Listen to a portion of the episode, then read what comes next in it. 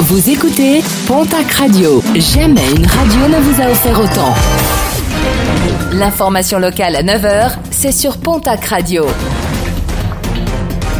Bonjour Jean-Marc Courage Sénac. Très belle journée et merci de votre fidélité. Les routes landaises une nouvelle fois endeuillées après un accident survenu lundi à Saint-Vincent de Tyros. Un piéton de 65 ans a trouvé la mort après avoir été percuté par une voiture. Il s'agit du deuxième décès sur les routes landaises depuis le début de l'année. Autre accident grave impliquant un piéton à Artasynx au sud-est de Mont-de-Marsan. Un homme de 20 ans a été percuté par un camping-car sur la départementale 30. Il a été évacué en urgence absolue vers l'hôpital de Mont-de-Marsan. Le tribunal de Tarbes a rendu son verdict hier sur le drame survenu l'été dernier lors des fêtes de Villain-Bitz. Une mère de famille de 26 ans était tombée dans un ruisseau avec la poussette où se trouvait sa fillette de 2 ans qui devait trouver la mort, noyée.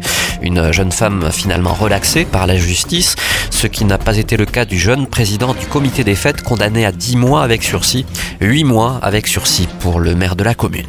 Nos confrères de la Semaine des Pyrénées sont revenus sur l'opération menée il y a une semaine du côté de la maison d'arrêt de Tarbes, viser les familles qui rendent visite aux détenus incarcérés. 16 personnes ont été fouillées, dont un individu déjà connu de la justice et qui était en possession de plus de 14 grammes de cocaïne. L'objectif de cette opération était de mettre un terme à l'introduction de produits stupéfiants au sein de l'établissement tarbé. Jour J, c'est ce mercredi que sera dévoilé à l'ensemble des salariés du groupe Casino le nom des enseignes qui viendront remplacer celles de Casino dans plusieurs grandes et moyennes surfaces du groupe stéphanois.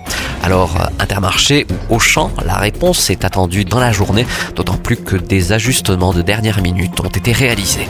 Et puis 280 000, le chiffre du jour, c'est le nombre de visiteurs qui ont fréquenté l'an dernier le circuit de Nogaro dans le Gers, chiffre révélé lors de la dernière assemblée générale de l'Assa Armagnac Bigorre, un chiffre record qui peut s'expliquer par le passage du Tour de France, mais aussi le succès des Coupes de Pâques et du Grand Prix Camion selon nos confrères de la Dépêche du Midi.